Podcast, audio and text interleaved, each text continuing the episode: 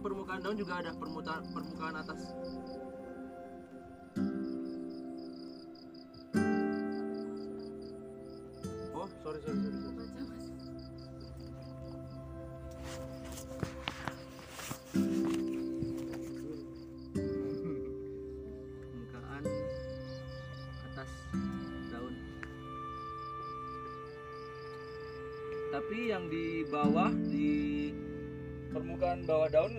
Banyak.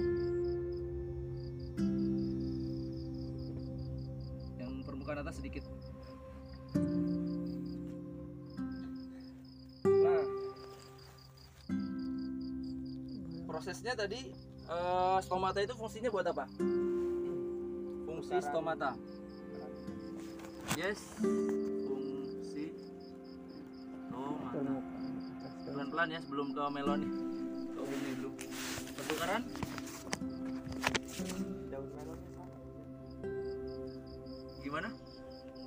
pertukaran CO2 dan O2 Gas. Gas itu udah CO2, O2 gas ya masuknya. ya.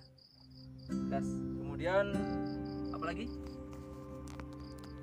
Bisa menyerap dan mengeluarkan air ya. Respirasi. Stomata, respirasi dan osmosis. Penyerapan di di dalam di dari dari permukaan daun.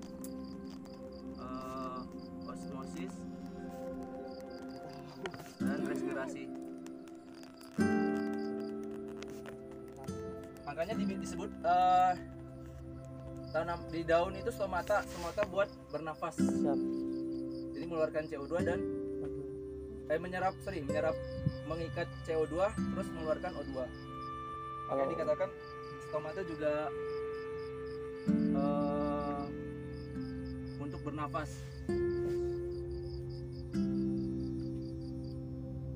Itu kemudian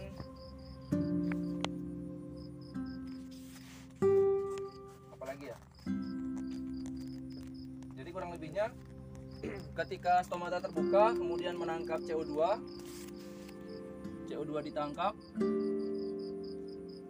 Ditangkap dari atmosfer. Kemudian diproses.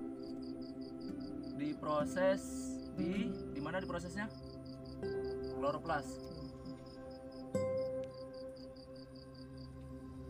Di kloroplas itu nanti ada terbagi lagi di kloroplas itu fokusnya di bagian tanaman namanya mesofil. Ini sekedar buat teman-teman kepo aja. Nanti saya buat bagian-bagian nanti di bisa dibelajar ulang lagi. Mesofil itu di seperti apa sih? Bagian tanaman di sebelah mananya gitu. Mesofil kemudian diproses melalui siklus. Siklus apa? Siklus Kelvin. Yes belajar dik apa? Oh oh iya iya. Gak apa-apa sih. Berarti dia udah rasa keinginan tahunnya sudah ini sudah terpacu. Ini bang prosesornya udah diganti bang. Apa? Prosesornya udah diganti. Kelvin terus nanti udah kemudian menghasilkan ini ya yang ini. CH C2 C6 H12O6 ini energi atau gula? Glukosa dan O2 makanya tanaman kan ngeluarin O2 gitu.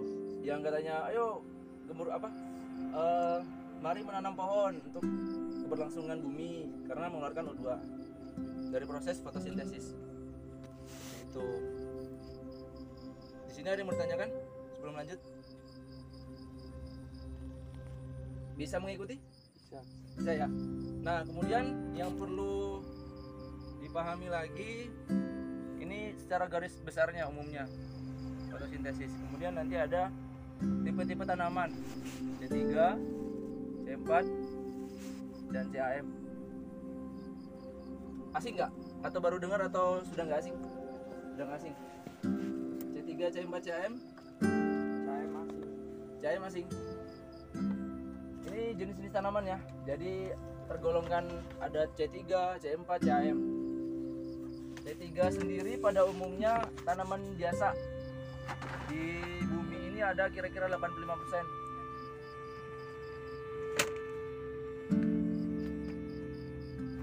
pada umumnya tanaman di bumi ini tipenya C3 C3 itu apa aja sih? Contohnya kayak tanaman-tanaman umum lah yang morfologinya ah, hampir merata sama apa ya ah, sama semuanya. Contohnya kayak mangga rambutan yes melon juga ya termasuk. Semangka. Semangka. Kenapa disebut C3 kenapa di penyinarannya lebih lama. Masuk boleh. Daunnya daun lebar daunnya daun lebar. Nggak tentu juga belum tentu. Pertama karena reaksi kimianya. Dia itu ketika terjadi fotosintesis menga, menga- apa namanya? Mengikat C nya itu C 3 tiga kali C nya ada C ada karbonnya tiga.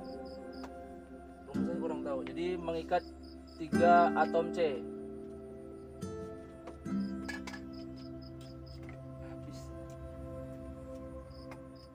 atom C.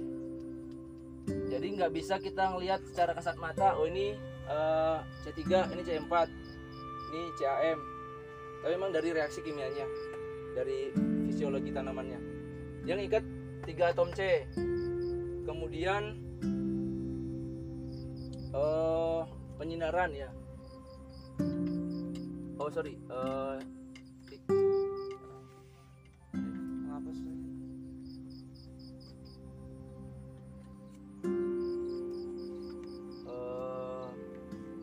kondisi lingkungan.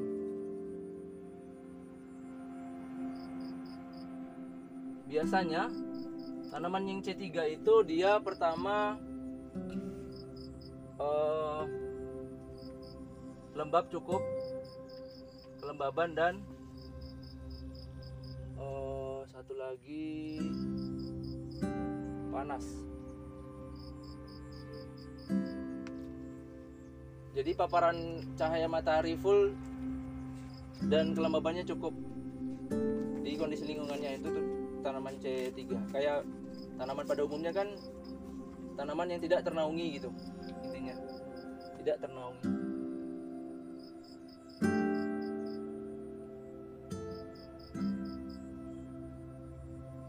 Nah itu. Kemudian yang C4 oh kemudian eh siklusnya secara fisiologis siklusnya dia mengambil CO2 kemudian masuk ke mesofil.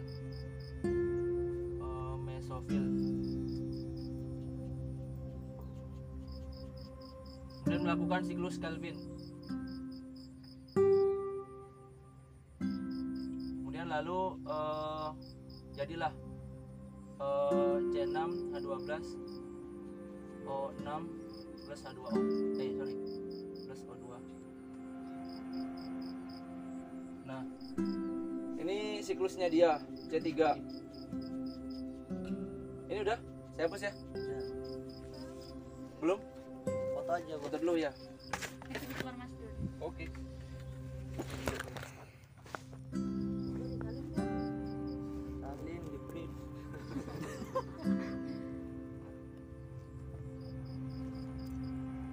ya, kemudian pembukaan stomatanya ini dia karena tidak ternaungi eh, kondisinya juga panas dan lem- kelembaban cukup. Lembab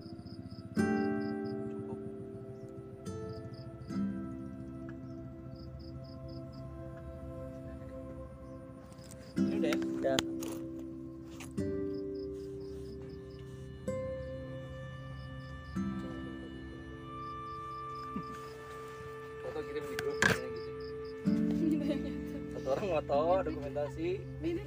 Grup satu orang nyatat. Eh, tadi sampai mana ya? Oh ya karena kita di fisiologi tanaman eh, khususnya fotosintesis ini berpengaruh di eh, pembukaan stomata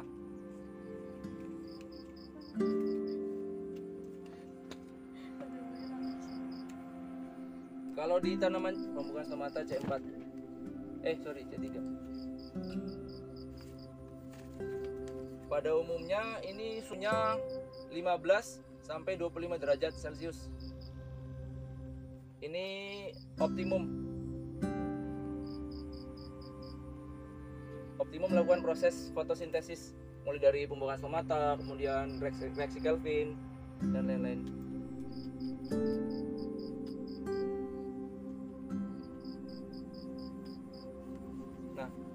bagaimana di di lingkungan yang sedikit mencekam? Contohnya di suhu 30 sampai 40 derajat ini menghambat tetap ada proses fotosintesis tapi tidak semaksimal di 15 sampai 25 derajat. Ini menghambat. Contohnya umpamanya di tanaman melon di ditanami di daerah pesisir pantai katakanlah. Kan itu luar biasa panasnya gitu. Bisa mungkin mencapai 30 sampai 40 derajat celcius di siang hari. Nah itu sedikit menghambat fotosintesisnya ketika eh, jam-jam siang gitu. Jam-jam 1 atau jam-jam 2 gitu. Menghambat. Ini yang C3 kemudian C4 sama tadi kenapa dibilang C4 mengikat 4 ya 4 atom. C. Nanti atom C nya apa? Silakan dicari di referensi-referensi lain. Kalau teman-teman penasaran eh, eh, apa namanya rumus kimia eh, senyawa kimianya seperti apa? C4 kemudian dia oke reaksinya. Reaksinya dia sedikit rumit dengan dari reaksi yang di C3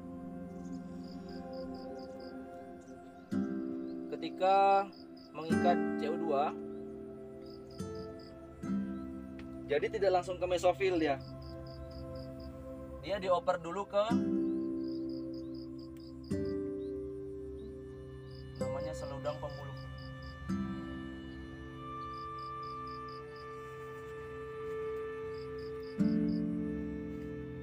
Seludang pembuluh baru dia masuk ke mesofil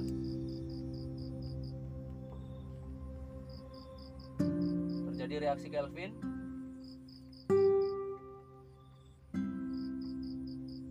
Kemudian menjadilah energi yang dibutuhkan tanaman. Jadi energinya? Eh, C 6 12 oh, 6 nah nanti si jaringan pembuluh yang mengangkut ke bagian-bagian tanaman yang membutuhkan buah, pucuk dan lain segala macam. Jadi ya sedikit rumit ke selu, seludang pembuluh. Seludang pembuluh itu bagian di dalam da- daun juga, bagian morfologi daun di di dalam tanaman. Ini contohnya C4 ini biasanya eh, tanaman-tanaman yang kategorinya sedikit aneh dari tanaman yang lain. Kalau melon kan kayak ada tangkainya, ada batangnya, kemudian ada daunnya. Ini kayak tanaman-tanaman yang rumput-rumputan, jagung, sini ya. Nah, uniknya padi nggak termasuk C4, C3 dia. Nah itu tadi, karena tadi uh, reaksi kimianya, dilihat reaksi kimia ternyata termasuk ke C3. Padahal kalau morfologi tanamannya kan kayak tanaman yang lain sejenisnya, jagung, sorghum,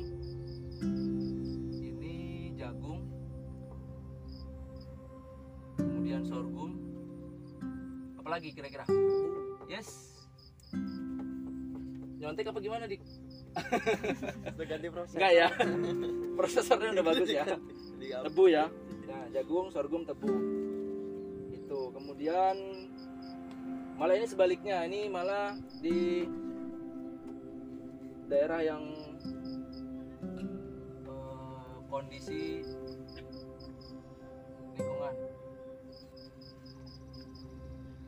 kelihatan nih Kelihatan mas. kelihatan ya? Sorry ya tulisannya kayak gini. Eh, panas dan kering bisa dia? Panas dan kering. Itu optimum untuk proses fotosintesisnya. Dan pembukaan stomatanya dan eh, melakukan fotosintesis itu di 30 sampai 40 itu optimal. Ibaratnya C3 ekstrim lebih ekstrim ini. Menahan panas. Dan kering soalnya. Kalau yang ini kan nggak ada keringnya. Jadi lahan yang kering dia kurang cocok gitu. Kalau di dingin iya lebih menghambat pasti. Pernah nanam jagung di dataran tinggi. Sorghum. Ada ya ini untuk yang C4 kita ke sini kita ke cam belum pernah dengar yang cam ya? Ini kalau dikasih contoh nanti. Udah pernah? Apa tuh? Dikitnya gimana? Kaktus? Kenapa dengan kaktus? Oh contohnya ya oke. Bedanya ini contoh tanamannya langsung aja ya mungkin tanamannya. Reaksinya dulu deh biar serempak dia reaksinya sama dengan C4 cuman bedanya waktu. Tadi kayak eh, pengambilan pengambilan CO2 nya dia di malam hari. Malam kemudian disimpan dulu. Kemudian diteruskan besok paginya di seludang pembuluh.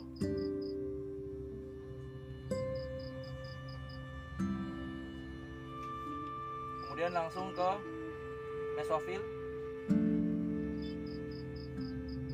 Kemudian jadi energi. Jadi kalau proses eh, tempatnya sama dengan C4 cuman sedikit jeda karena ngambilnya malam dia.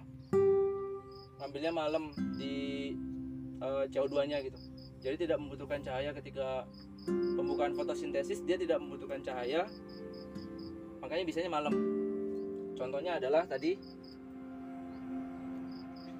kaktus apalagi nanas. Nanas. Terus biasanya bunga bunga anggrek. Terus lidah buaya buaya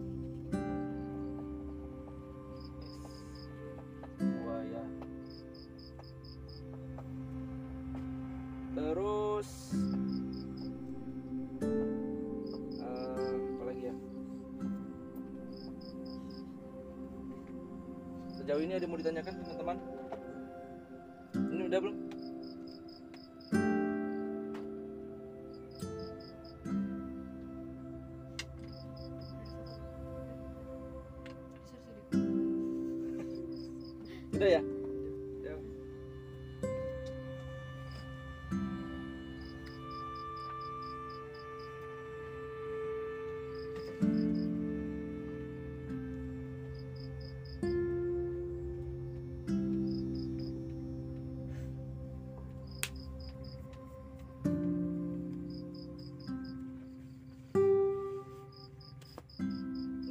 Karena tadi melon, aduh, basah ya. Tadi keringin dulu. Tadi melon masuk ke tanaman ketiga. Nah, yang perlu teman-teman perhatikan adalah eh, manfaatnya ketika nanti proses pemupukannya. Kan kita pemupukan selain kocor nanti juga ada di daun. Kemudian harus eh, teman-teman bisa mengetahui pembukaan stomata yang optimum itu di waktu kapan sih? Jangan nanti teman-teman eh, tidak tahu kapan eh, optimumnya pembukaan stomata di melon atau di tanaman tanaman C3. Kemudian teman- teman-teman nyemprot nih pupuk daun gitu. Diaplikasikan ke daun eh, di malam hari gitu mamanya atau di siang hari trik gitu kan. Itu kan tidak optimum gitu. Jadi kisarannya tadi di di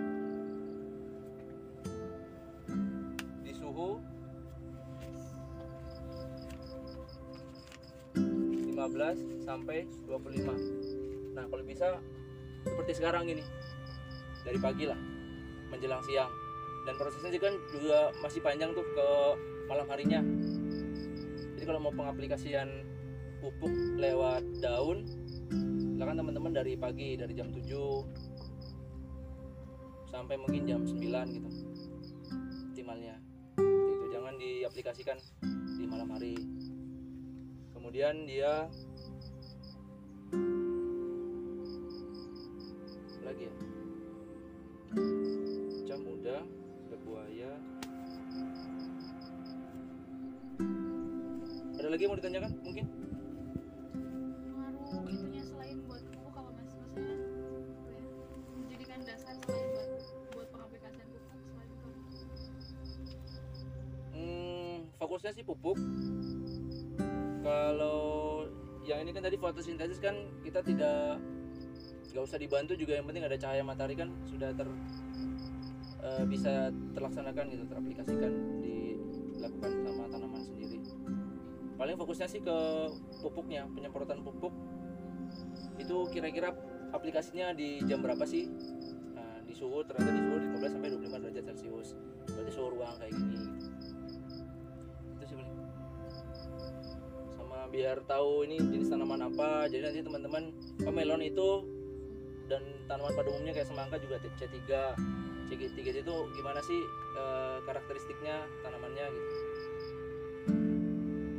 Itu mungkin. Ada lagi?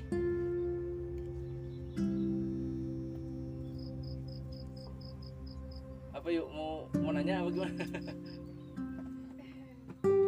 di greenhouse sendiri gimana bang? Pengaruhnya ada nggak ke suhu atau ke pasti. pemupukan? di suhu kita bisa ngatur suhu di greenhouse eh ada pengatur suhunya. Nanti kita intinya kan greenhouse itu adalah rekayasa lingkungan. Merekayasa lingkungan sebagaimana seharian dari jam dari pagi sampai sore itu tuh optimum ininya suhunya. But- butuh suhu berapa sih melon atau tanaman-tanaman yang lainnya gitu ya bisa jadi untuk eh, mendukung reaksi fotosintesisnya. Gitu semakin maksimal terus maksimal terus. Kalau di nggak di greenhouse kan nanti dari jam katakan jam 12 sampai jam 2 siang kan udah berapa tuh bisa sampai 40 derajat celcius lah katakan maksimalnya eh, eh, suhunya. Berarti kan eh, proses fotosintesisnya juga tidak maksimal seperti itu. Seperti itu. ada lagi? Cukup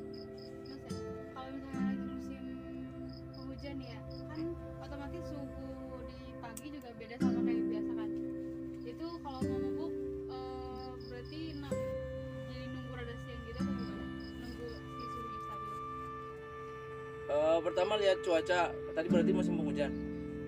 Kalau siang biasanya kan terang. Ya itu masih biasanya kan. Ini masih prediksi kan. Iya. ya tetap kalau bisa sih di waktu yang sudah ditentukan tadi. Waktu optimalnya di jam 7 sampai jam 9 karena juga nanti kan reaksinya masih panjang sampai sore gitu. Nanti kalau kita katakanlah mupuknya eh, siang hari pertama tiba-tiba nanti ke- terlalu panas kan kita nggak nggak mungkin kan mau pemupukan kita cek dulu berapa nih suhunya gitu kan. Makanya ada saran untuk pemupukan lewat daun ya dari jam 7 sampai jam 9 atau maksimal jam 10 men- tergantung kondisinya nanti mamanya cuacanya rada sedikit mendung nggak apa sampai jam 10 gitu. Tetap diupayakan dari jam Berarti pemupukan biasa mah terserah ya ya? kocor? Iya kocor atau granul. kalau bisa sih tetap dilakukan jam segitu. Karena apa? Nanti di siang hari ada respirasi juga kan? Di tanaman juga sedang uh, adanya respirasi penguapan gitu dari mengeluarkan H2O lah. H2O kemudian kita ngocor takut nanti di akarnya juga nggak kuat gitu. Apalagi reaksi pupuk juga kan kita nggak tahu uh, ininya. Bukan hanya sekedar H2O kan pupuk itu kan macam-macam ininya. Jadi kalau bisa sih jangan sampai siang. Tetap kalau biasanya kita pengocoran itu pagi kalau nggak sore. Yang penting jangan panas jangan di siang hari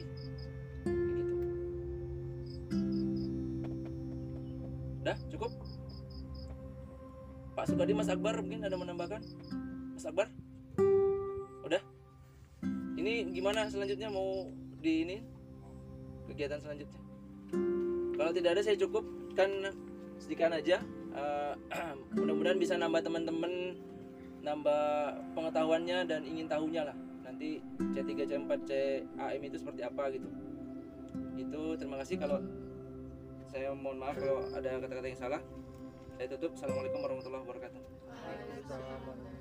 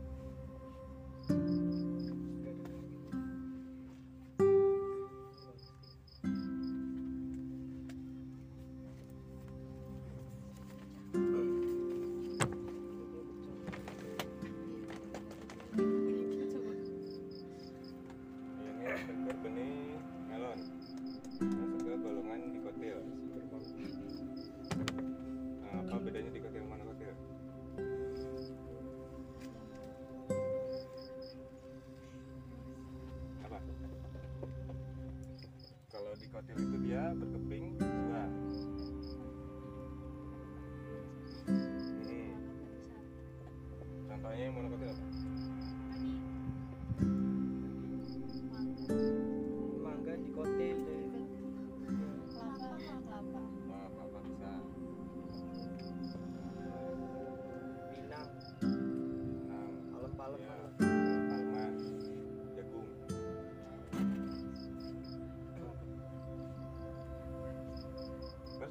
perbedaannya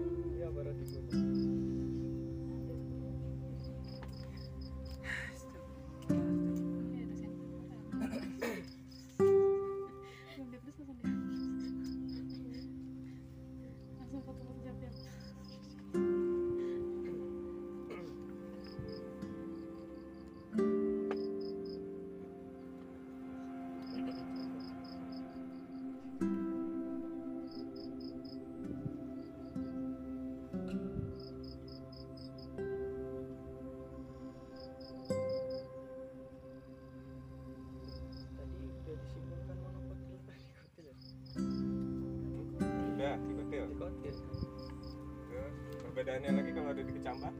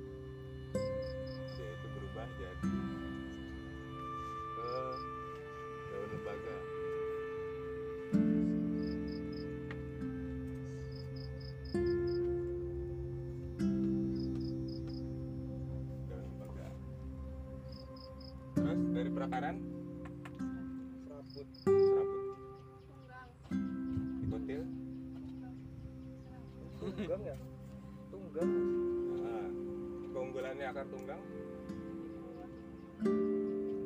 lebih kuat. kokoh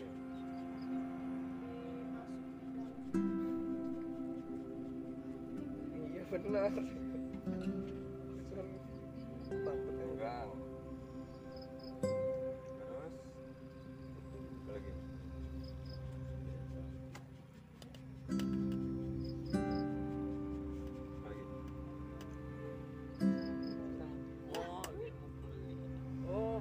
juga. Ayo sini sini. Murid telat nih Telat nih. Bagaimana berdiri, kamu,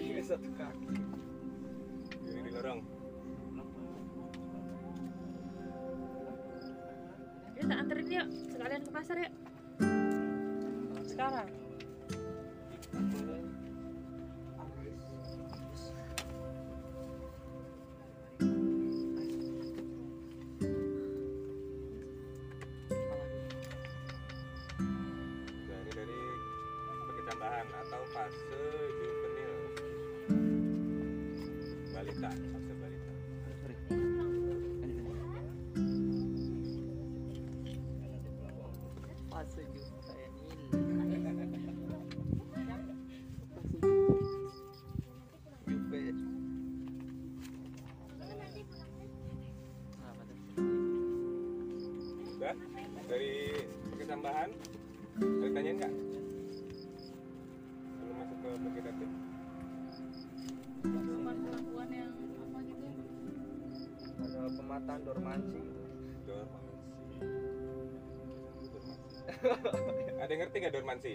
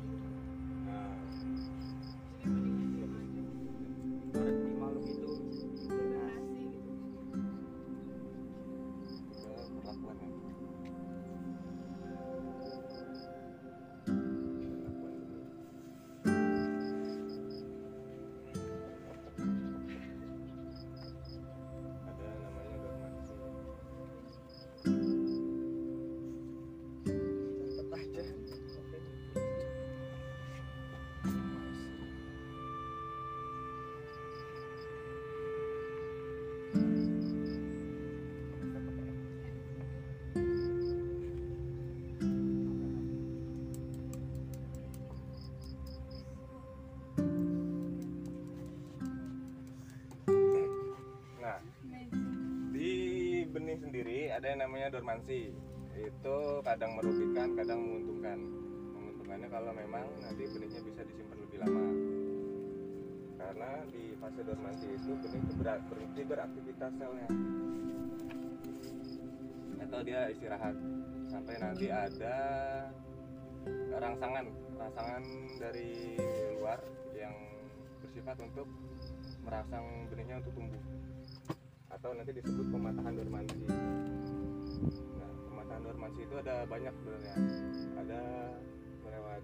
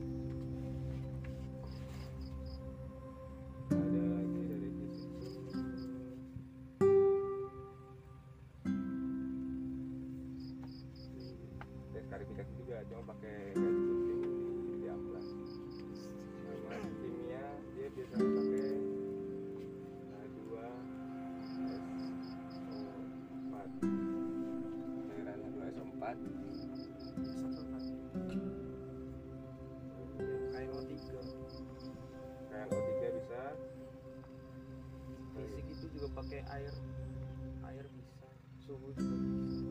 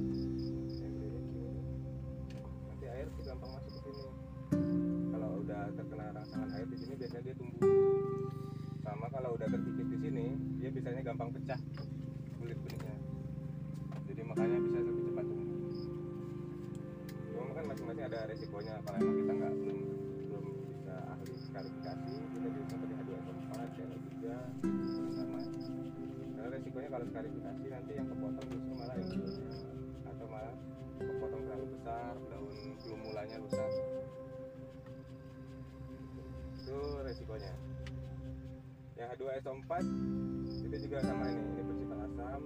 Ini sama mengikis kulit kulit keras di suhu biasanya kita diungkep Jadi kalau ada habis benih disimpan di dalam eh, kain atau keras atau kertas dijemur. Nah itu juga bagian dari pemetaan dorman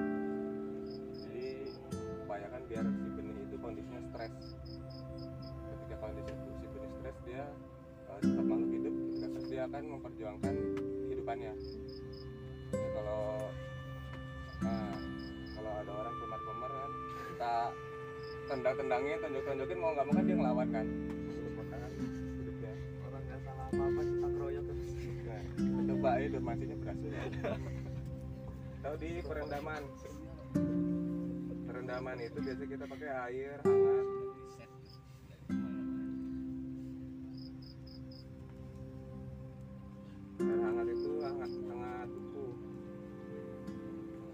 kita bikin air panas kita kasih paling nggak sampai kuku kita tuh berasa hangat.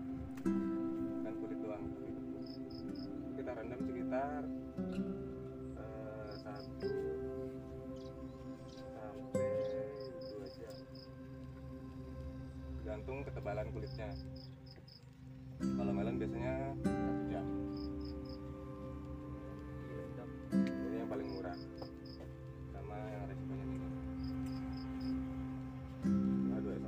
H2S4 bisa atau pakai air cuka. CH3COOH itu air cuka. Cuma harus di perhatikan biar dia nggak mati benihnya itu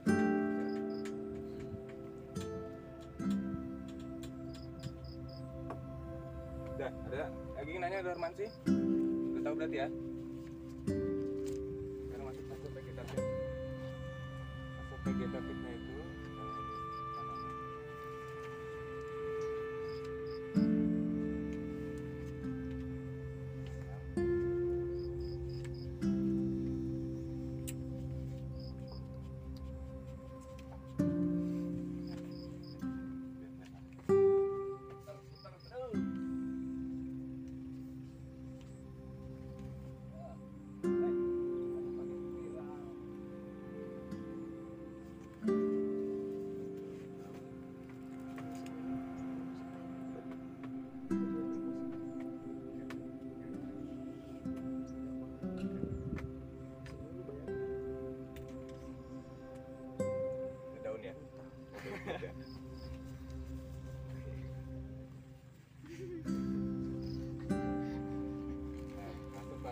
vegetatif fase vegetatif itu biasanya kalau melon di range usia eh, 5 sampai 25 SD harga dhuwur masuk fase vegetatif segini vegetatif apa yang maksud fase vegetatif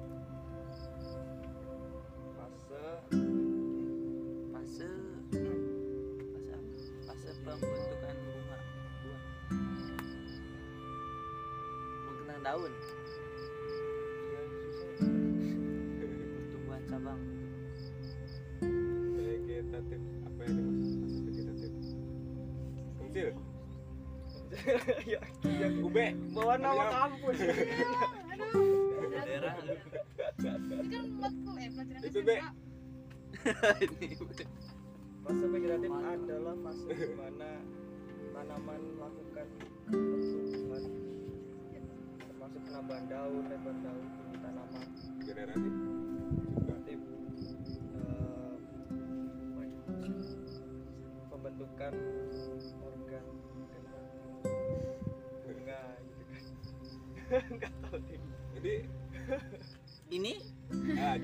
juanda yang masih seger yang masih sekolah. Masih sekolah. Fase pertumbuhan dan perkembangan tanaman ya eh bukan. Fase daun kali bang. Daun sama cabang.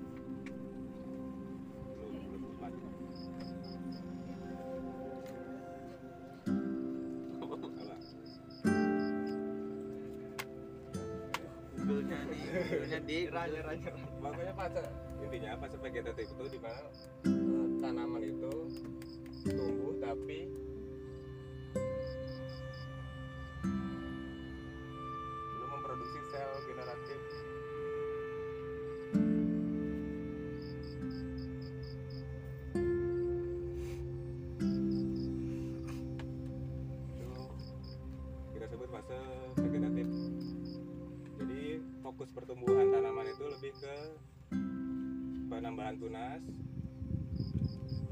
sama jumlah daun sama ke tinggi tanaman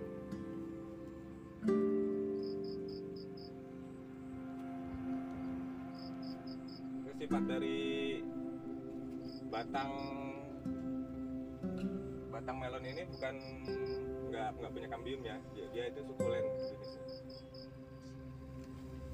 Jadi tipe sukulen itu eh, gampang banyak pecah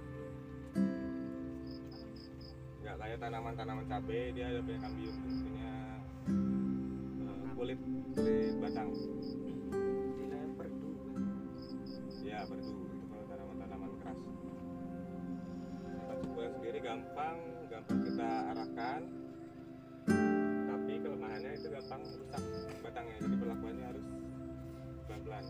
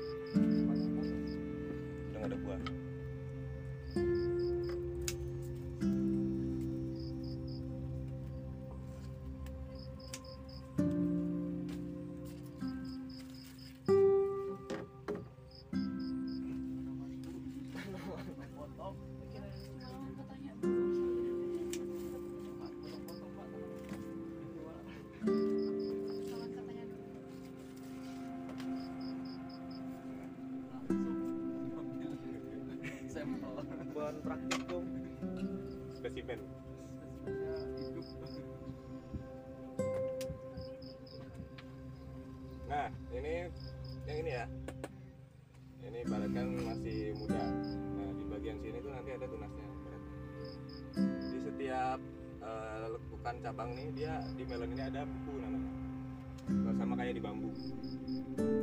Jadi setiap bambu ini kadang-kadang dia bentuknya zigzag. Kadang-kadang juga lurus cuma kalau kita arahkan dia bisa lurus kayak gini. Kalau kita arahkan ke atas. Kalau enggak dia biasanya kalau direbahkan dia zigzag. Nah di setiap bukunya ini tumbuh daun. Untuk daun majemuk daun tunggal. Enggak. kenapa tunggal ya jomblo dia. Daun jomblo daun single dia daun tunggal. Daun tunggal sama di setiap ketiak daunnya nanti. Di setiap daun di setiap ketiak daun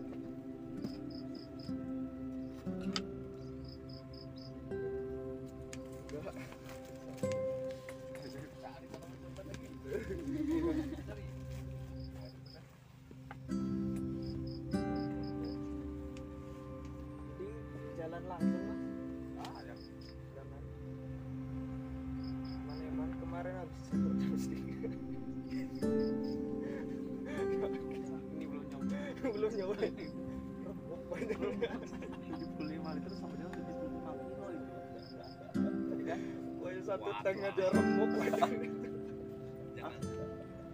Aku kalau nggak inget deh. memperlihatkan usia Malamnya hancur lah burung. Buat ngetik WA kaku.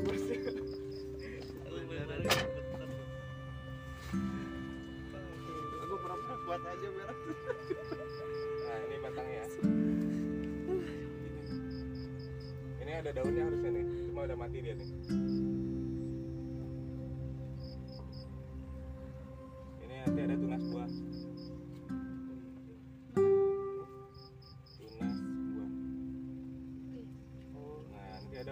Betinanya namanya. Buah betina juga kadang-kadang tumbuh di ketiak daun. Cuma kita nggak dibesarkan di sini, karena memang resikonya akarnya terlalu kecil, susah juga digantung. Makanya kita besarin itu yang ada di tunas buah. Nah, pemilihan tunas buah itu mengikuti manajemen resiko masing-masing. Karena setiap SOP masing-masing lah ya karena emang se- di apa posisi buah di bawah itu memang cepat panen tapi lebih kecil.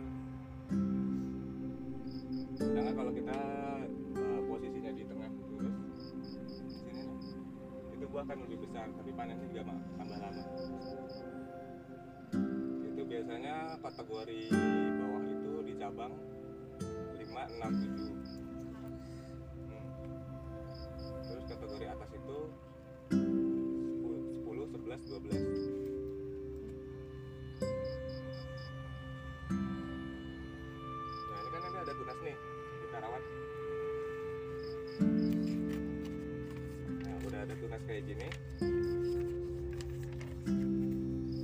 pertama buah muncul di sini ya di awal sini. Cuma ini kan udah nggak ada nih. Kalau nggak ada kita lewat. Kita sampai muncul ada buah betina namanya. Bunga betina ini sifatnya bunga sempurna. Atau bunga lengkap. Bunga sempurna dan bunga lengkap. Ada yang berbedanya nggak?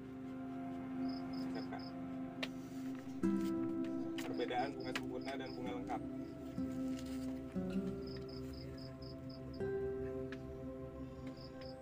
masih sekolah aduh. Pertanyaan sidang loh perbedaan bunga bunga lengkap sama bunga sempurna itu kalau misalnya bunga lengkap bunga lengkap itu dia punya mahkota punya eh, putik benang sari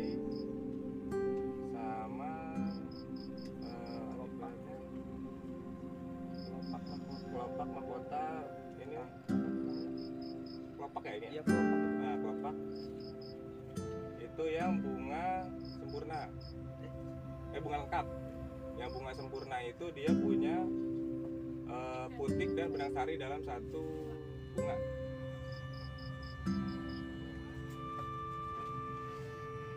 Baratnya ini tuh monoseus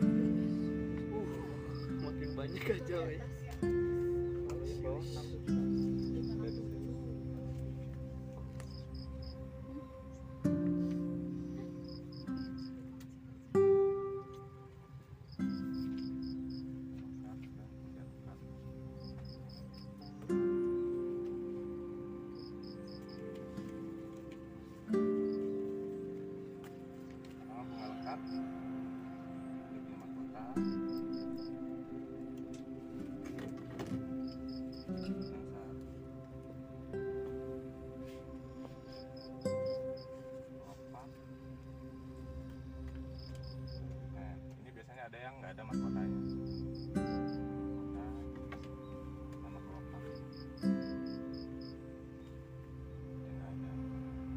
Contohnya apa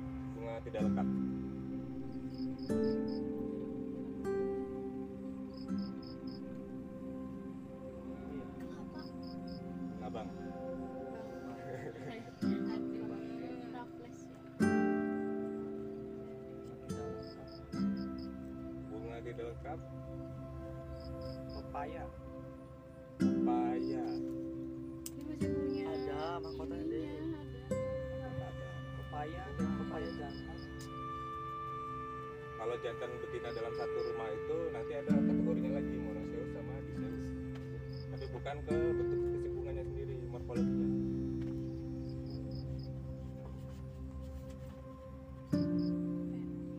Ada sih.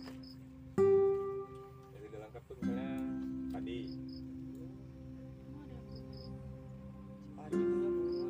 cuma nggak ada kelopaknya dia Ada banyak. belum pernah lihat bunga padi berarti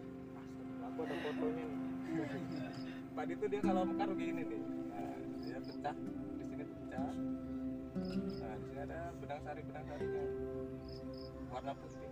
Suka ada di pun be. nah ini ada putihnya di sini. Nanti ngeras jadi hijau kuning. nah ada putihnya dulu makanya kadang-kadang kalau pemulihan tanaman ngawinin padi set, tinggal digoyang-goyang. Itu benang sarinya. Terbang. nah dia juga tahu lah bunga padi Apa ya? Bunga anggrek mas. bunga anggrek lengkap selapa Kelapa salah. Manggar pas manggar.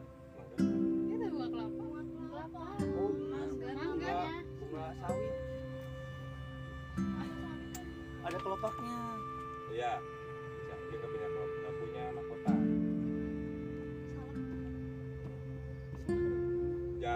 Udah lah,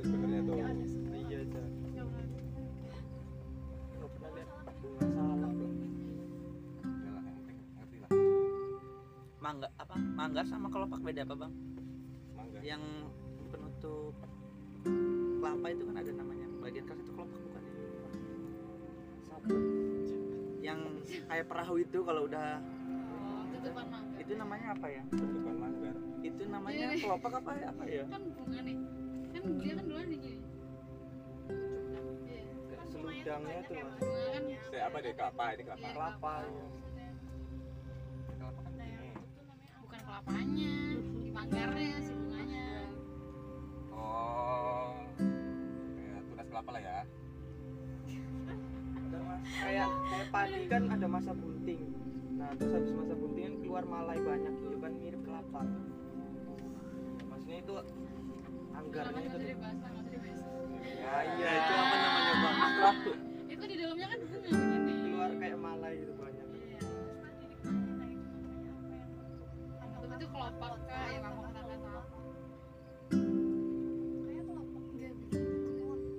Ini kan dalamnya kan iya nah, belum pecah itu iya, juga oh iya iya iya. belum pecah juga pecah.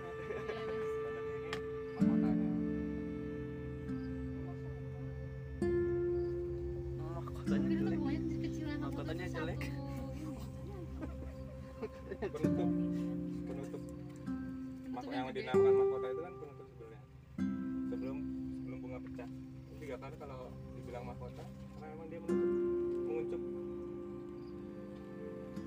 tapi di dalamnya ada bunga lagi ya Bunganya tuh banyak. iya bunga ma- bunga majemuk namanya Satu mahkota buat banyak bunga.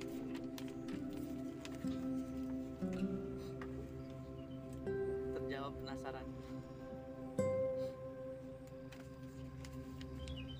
nah tanaman tadi udah ya bunga lengkap dan sempurna ya sekarang ke monoseus sama diseus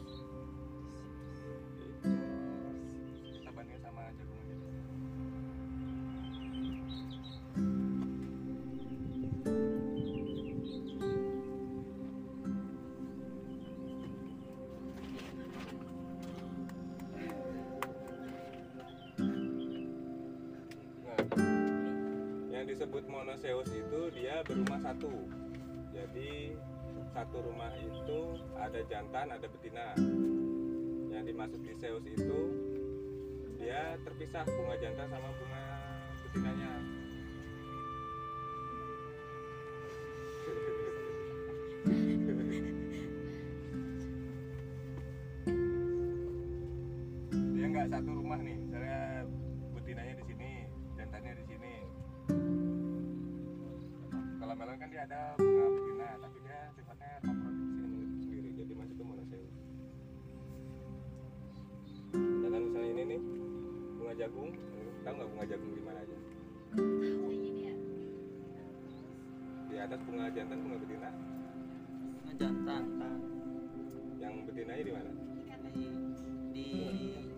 rambut itu kan mang? Ditongkol gitu ya ditongkolnya iya. Kalian oh, yang serem serem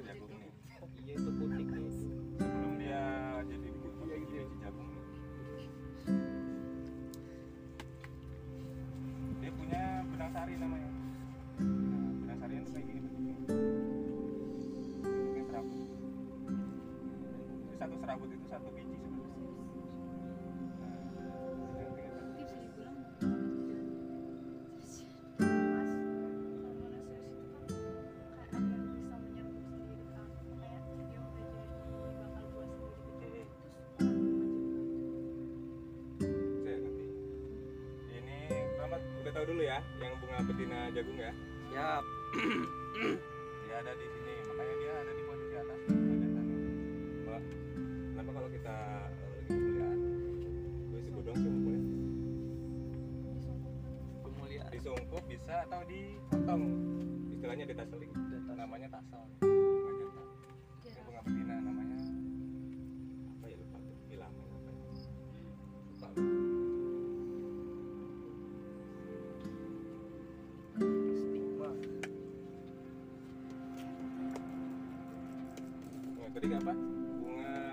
jantan di monaseus ya.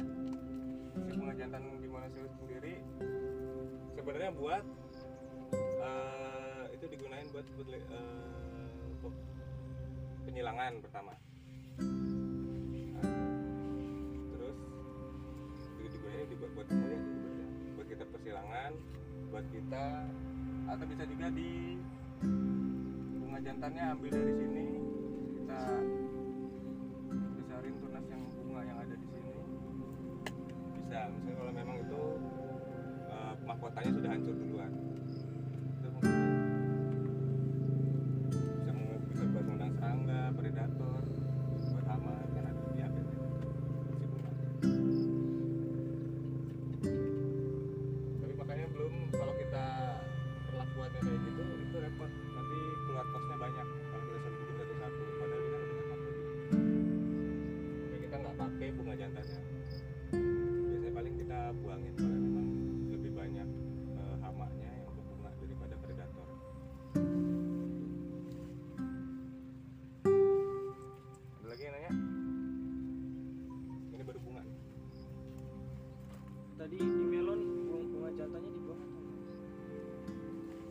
kalau memang lebih mendatangkan hama maksudnya kayak kumbang itu kita buang.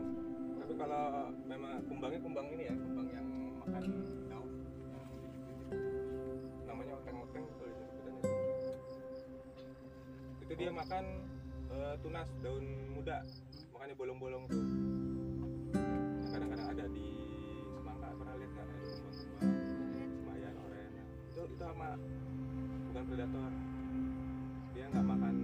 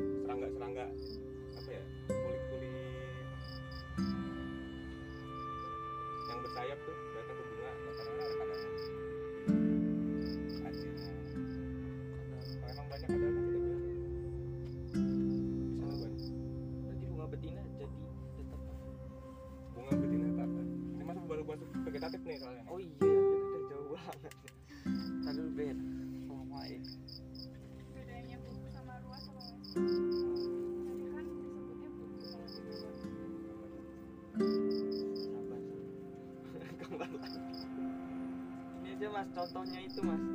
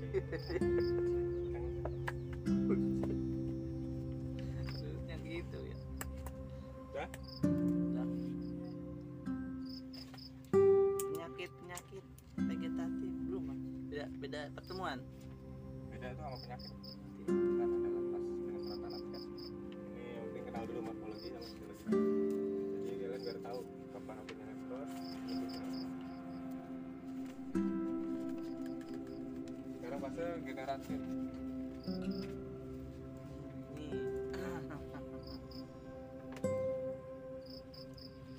generatif sendiri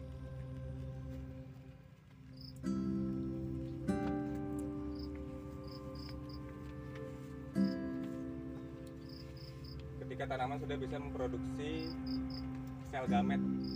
wow Sel gamet itu apa? Ada di sel perkembangbiakan. Itu ada gamet jantan, gamet betina, biasanya ada di bunga tuh, kayak sudah generatif. Misalnya bunga nih.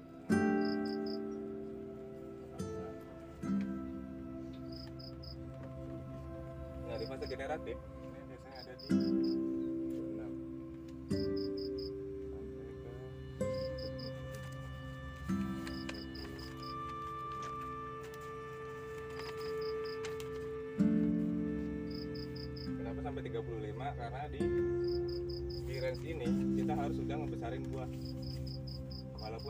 masih memproduksi bunga. Kita stop di 35 HST generatifnya. Mau nggak mau udah harus dapat buah yang harus dibesarkan. Soalnya kan tanaman melon kan umurnya pendek.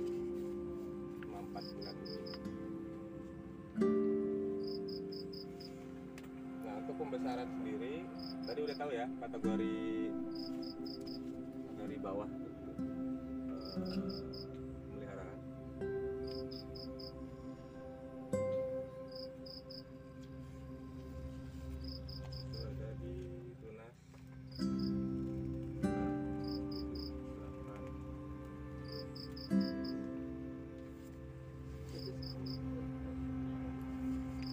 kita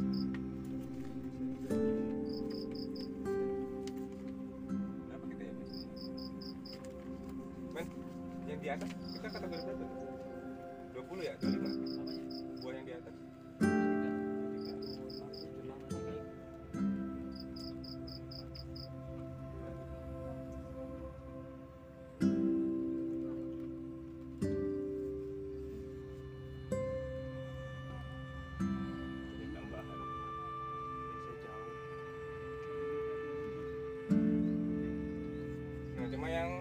Kategori tambahan ini sifatnya nggak nggak apa ya, tidak rekomendasi. Karena ini masih tahap penelitian kita juga.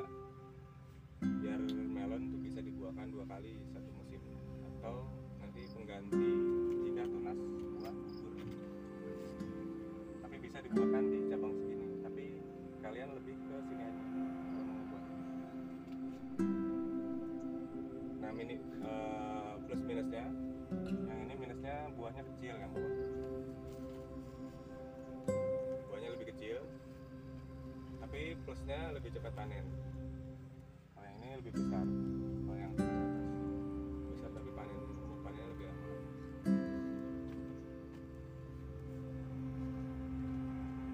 Oke, nah untuk pembesaran buah sendiri nah, misalnya kita ada tunas nih kayak gini nih. Kita tunas buah. Kita udah dapet nih buahnya di sini.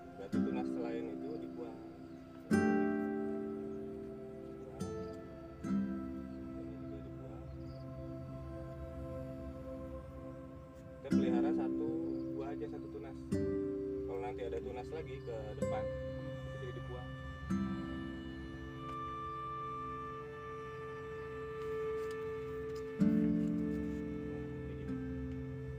Ini dia berhasil berhasil menyerbuk tandanya apa? Buahnya nggak kuning. Setiap setiap bunga yang tidak berhasil menyerbuki buahnya dia pasti jatuh rontok. Itu dari segi eh, fisiologisnya ada juga nanti kadang-kadang kalau kita nyemprot bahan aktif misalnya fungisida insektisida itu juga kadang-kadang memacu memacu peluruhan peluruhan dinding sel di tangkai buah ini. Kadang-kadang juga buahnya kuning rontok itu nanti adalah bahasanya di penggunaan pestisida. Yang penting ini kalau bunganya udah berhasil tersebut dia warna hijau. Nanti ininya rontok sendiri mahkotanya nah, ada nggak yang nanya di, di naratif pemeliharaan di bawah asas 678 bawah 1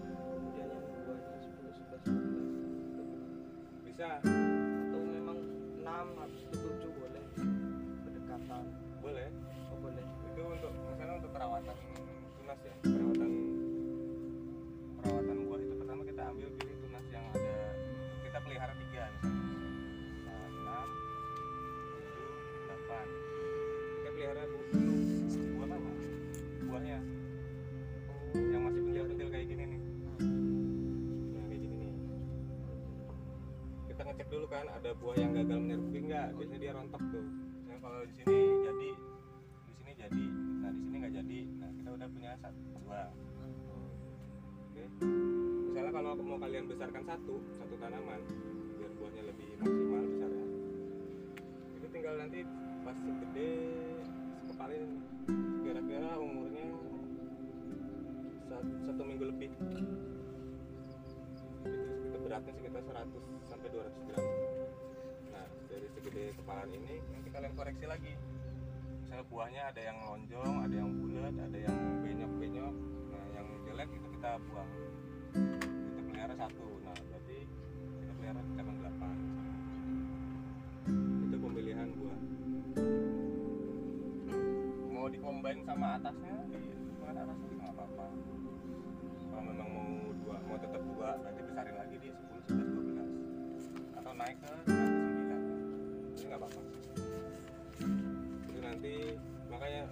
menyesuaikan kondisi tanaman di lapangan.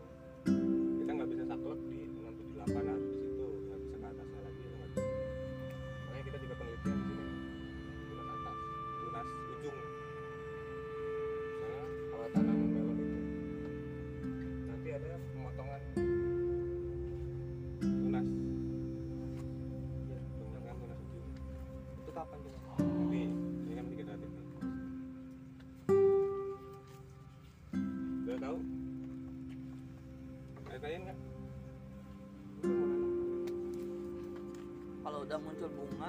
sama buah tunas atas dipotong bang.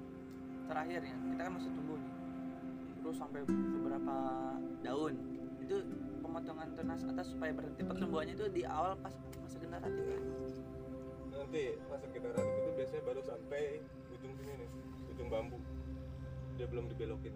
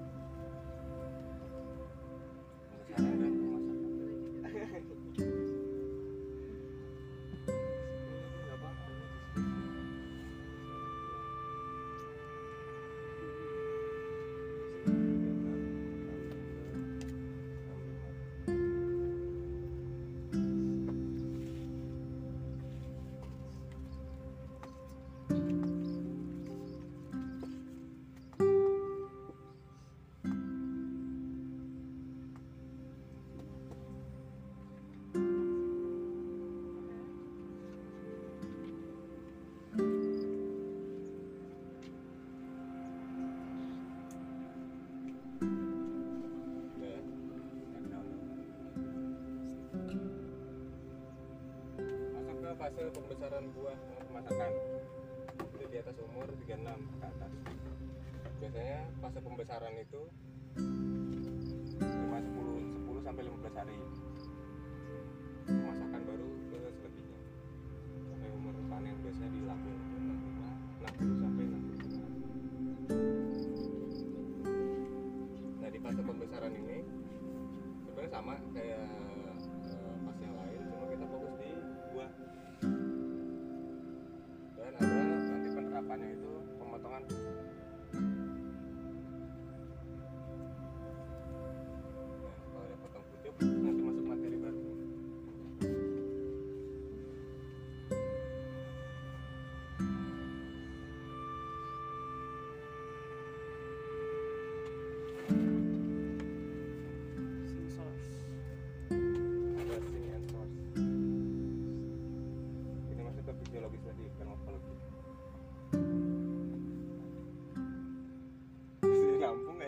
ハハハハ。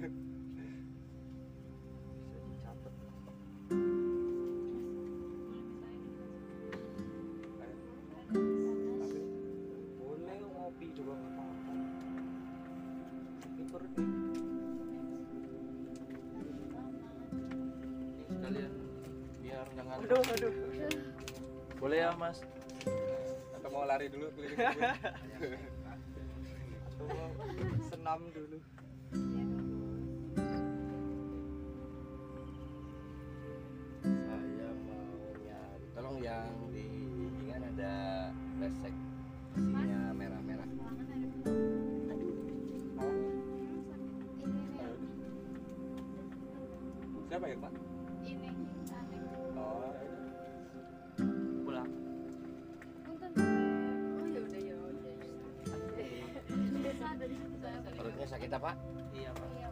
Dibeliin obat tuh kamu pakai obat hari.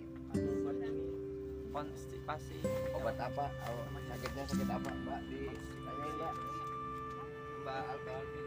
Mbak namanya kurang darah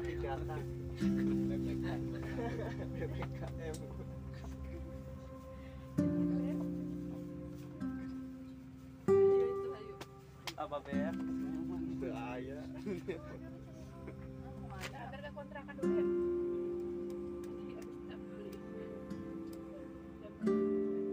Jamu. Pakai jamu. Mau ditagih diantar sama temennya. Oh situ mana? Satu indah indah kalau sama mbak Alfi kan nanti Bob mau gimana gimana rasa ribut iya ngalang nak kau yang dah kursimu insal no insal no Kontrakan dulu cari ke mana? Kontrakan dulu aja. kera ini kera ini lah Biasanya kayak gitu dulu dulu apa namanya ya